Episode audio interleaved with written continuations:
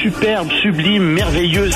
Sauf que ce gars-là est quand même euh, rationnel et pragmatique. Mais ça pose un très grave problème. Je t'assure qu'il n'y a aucun politologue sérieux qui va te dire Un politologue, pas comme les autres. Loïc Tassi. c'est pas le temps de faire ça. Cher Loïc, bonjour, merci d'être là. Euh, ah, c'est toujours un plaisir, voyons. Bonjour euh, Isabelle. Spécialiste en politique internationale, je sais que tu as une longue liste de sujets parce qu'il se passe beaucoup de choses à l'international ces temps-ci, mais à l'instant, on vient d'apprendre que Nancy Pelosi euh, vient de passer le flambeau. elle a déclaré qu'elle n'allait pas se représenter au leadership. Parle-moi un petit peu là, de cette nouvelle et de son impact. Ben écoute, je viens de l'apprendre, euh, ta recherchiste me le signalait, euh, et donc j'ai pas vu la nouvelle passer mm. comme telle, mais euh, elle avait 83 ans, mm. Nancy Pelosi, et il était plus que temps qu'elle qu'elle s'en aille. Mais on sait que son mari avait été agressé oui. au marteau dans son lit, tu sais, et je pense que ça, ça contribue beaucoup à ce genre de décision aussi. et elle veut être près de lui, tu sais, il y a eu le crâne défoncé littéralement, donc je pense que sa vie familiale euh, pèse là-dessus, sa vie de couple en fait. Euh, et donc moi je pense qu'elle aurait dû partir il y a longtemps, Madame Pelosi, euh, parce que le problème avec Madame Pelosi, c'est aussi que elle avait avec elle son sérail et qu'elle empêchait littéralement des gens de monter à l'intérieur du parti, des plus jeunes, de prendre la place. Il faut qu'il y ait un renouvellement qui se fasse à un moment donné.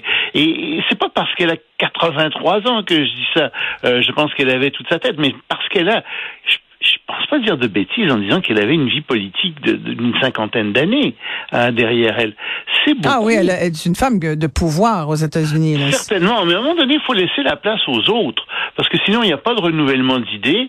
Et plus que ça, ben les mêmes personnes finissent par s'incruster euh, autour de soi dans des postes de pouvoir. C'est pas très bon, c'est pas très sain ce genre de choses-là. Euh, à un moment donné, ben il faut savoir partir, tu sais. et, et, donc c'est c'est pas tant sur la qualité. Bon, on va saluer ce qu'elle a fait, Madame Pelosi. Elle a quand même tenu le, parti. C'est une femme très intelligente euh, et c'est vrai. Mais en même temps, ben on peut pas s'empêcher de dire que oui, il était temps qu'elle s'en aille. Effectivement. Est-ce que tu y vois un lien avec le fait que les Républicains ont, gagné le contrôle de la Chambre des représentants euh, la semaine dernière? Oui, ce serait probablement beaucoup plus hmm. difficile pour elle. C'est pas agréable. Je pense que si tu as raison, si elle avait, si les, si les démocrates avaient gagné la Chambre des représentants, elle serait peut-être encore là. ça, c'est quasiment. Ça écoute, malheureusement beaucoup sur le personnage. C'est le syndrome de la reine Victoria. Ben, c'est la soif de pouvoir, tu sais. Tout le monde le sait. Pas être capable de quitter. Une exact quand tu as le pouvoir, ben, tu veux pas t'en défaire nécessairement. Euh, puis c'est ce qui arrive, je pense, à, Madame Pelosi. Euh, encore une fois, bon, elle vient d'annoncer ça. On, je veux pas, je veux pas tomber dessus euh, comme telle. Là, elle a quand même eu toute une vie. Ce sera le temps, peut-être un peu de, de, réfléchir à sa vie, de ce qu'elle a apporté, euh, ses grands succès, ses moins, ses moins grands succès, etc. Mais franchement, il était temps qu'elle parte. Je peux pas ouais. faire que de répéter ça. Ouais, voilà. Et, sur le, le, évidemment, bon, il y a, y a l'altercation avec. Euh... Oui, tu, oui, oui, vas-y avec Trudeau et Xi Jinping. Mm-hmm. Ça a fait le tour du monde plusieurs fois. Euh, tous les journaux, euh, les journaux du monde entier en parlent. Euh, je l'ai regardé à plusieurs reprises. J'ai écouté tout ce qui s'est dit là-dessus. Rappelle-nous, rappelle aux auditeurs, parce que là, Justin Trudeau accroche dans le corridor euh, Xi Jinping. Il lui dit, euh, j'aime pas trop euh, votre attitude, euh, quelque chose comme ça. En fait, euh, on, en fait, c'est Xi Jinping. En fait, ce qu'on a, moi, ce que j'ai vu, c'est ils sont dans une grande salle, tu sais, avant que tout le monde se réunisse. Il y a les caméras qui sont là, et, et Xi Jinping parle. Et, et, en fait, la caméra est derrière l'interprète chinois. Ouais. Donc, Xi Jinping le voit, voit très bien qu'il y a des caméras qui sont là. Hein, pas les manquer. Et donc, euh, Xi Jinping dit à Justin Trudeau, qu'est-ce que c'est que cette histoire? Euh, Tout ce qu'on a discuté euh, à, notre, à notre rencontre est sorti. Ce, qui, ce qui a été affûté dans les, dans les médias, moi, je suis pas du tout content de ça. Et là, Trudeau. Et, cette rencontre, bah, je pense, Loïc, on, on, a aussi dit que cette rencontre avait été très succincte. C'était une, une, une rencontre rapide. Là. Ouais, c'est ça. Ça dure une minute, mais c'est fait. Alors, il y, a deux choses. D'abord, ça a été fait devant les caméras et Xi Jinping le savait. Mhm. Euh, il a tensé Justin Trudeau devant les caméras, donc c'était volontaire. On ne veut pas dire que la caméra a attrapé ça au passage et puis que non non non non c'était volontaire il était très calme euh, il était souriant mais il lui disait des choses déplaisantes et Justin Trudeau était souriant aussi mais il n'a pas laissé finir euh, Xi Jinping ça c'était peut-être une erreur il l'a interrompu en lui disant non non au Canada, on fait les choses de notre façon. On va pas suivre nécessairement la façon. Ça revient à ça. Euh, donc la, façon que les Chinois ont de faire les choses.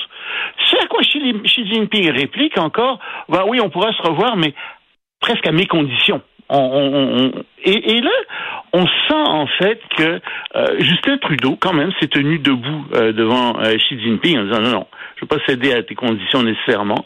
Euh, c'est pas ça. Il est parti, en fait. Ils se sont tournés le dos. Euh, et, Mais il a raison, Trudeau. Écoute, moi, je regarde ça d'un point de vue canadien. Moi, je pense que pour une fois, on a assez dit qu'il était faible, qu'il était mou, puis qu'il se tenait pas debout, que c'était un acteur qui aimait surtout couper des rubans puis parler de, de, de, de la planète. Et bon, là, au moins, euh, il est allé dire euh, à Pékin, là, vous vous ingérez un peu trop à notre goût euh, dans, dans nos affaires. Et, et ben avec raison, au moment où on apprend qu'un espion chinois travaille à Hydro-Québec, je veux dire, moi je suis... Oui, puis il, y avait les, il aurait parlé aussi de l'influence que la Chine aurait eue auprès de 11 élus. Mm-hmm. ça aussi, c'est là, des, des députés fédéraux. Alors, c'est pas juste que. Il y, a deux choses là-dedans. La première chose, comme je t'ai dit, c'est des caméras. Xi Jinping le savait, il a fait exprès. La deuxième chose, c'est que c'est normal de révéler les sujets dont on a discuté. Mhm. Pas de rentrer dans le détail des discussions, etc. Mais quand des chefs d'État se rencontrent, c'est tout à fait normal de dire oui, on a parlé de ceci, de ceci et de cela. C'est ce que Trudeau a fait. C'était pas anormal ce que Trudeau a fait, c'était dans la normalité. Or, c'est Xi Jinping qui vient dire à Trudeau, ferme ta gueule. Ouais.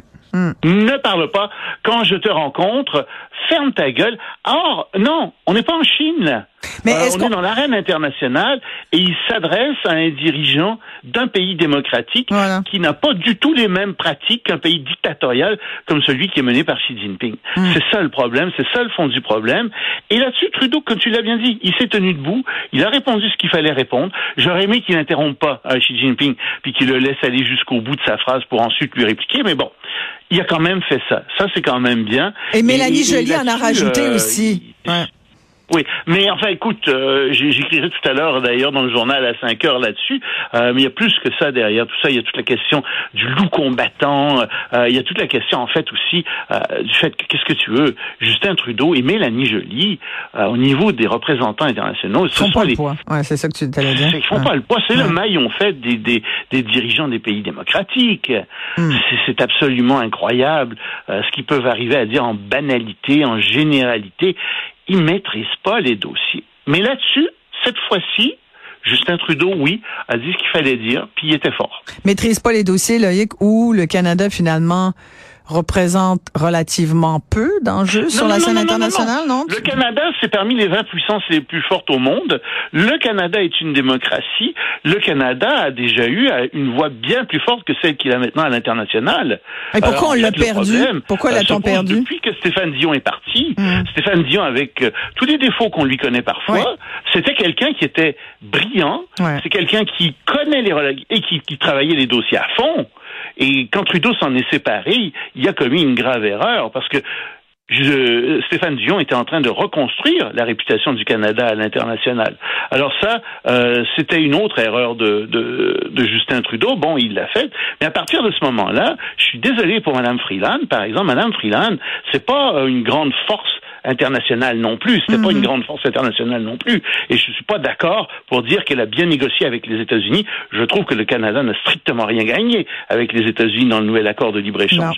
Et ainsi de suite. Euh, c'est pas une grande force du Canada. Pourtant, le ministère des Affaires extérieures au Canada est un ministère qui est peuplé de gens qui normalement sont parmi les plus éduqués, euh, parmi les gens qui ont le plus voyagé, euh, c'est parmi les meilleurs fonctionnaires du gouvernement. C'était Et, manifestement, il y en a encore qui sont là parce que le discours que, que, que, par exemple Mélanie Joly a fait sur euh, la, la, région Indo-Pacifique est un excellent discours. Mais après ça, quand elle a répondu aux questions de l'animateur qui était là, c'était pénible. Elle savait pas quoi dire, elle comprenait pas les sujets. Manifestement, c'était pas elle qui avait fait le discours, tu comprends? Ça pose un problème. On n'a pas les gens qu'il faut en place aux affaires extérieures. On n'a pas ce qu'il faut. On a des, il y a des gens qui sont là, mais nos élus les élus qui sont là ne sont pas capables de comprendre euh, suffisamment ce qui se passe à l'international. Et ça, c'est un problème. Mais c'est une conclusion un peu, euh, un peu pathétique pour nous, euh, citoyens, contribuables. Oui, mais regarde, les, les gouvernements changent, les gens changent. C'est ça la beauté dans une démocratie, c'est que c'est pas toujours les mêmes dirigeants qui restent en place. Euh, puis il est même pas sûr que Justin Trudeau soit à la tête du Parti libéral pour les prochaines élections. Hmm. Tu sais, il va peut-être y avoir une équipe renouvelée avec des gens renouvelés, puis on verra à ce moment-là qui sera à la tête de ces ministères importants euh, que sont les affaires étrangères, même si ça porte pas ce nom-là, euh, je sais au Canada, mais euh, c'est une aberration d'ailleurs. Mais c'est une autre question. Merci Loïc Tassé, spécialiste en politique internationale. Au revoir.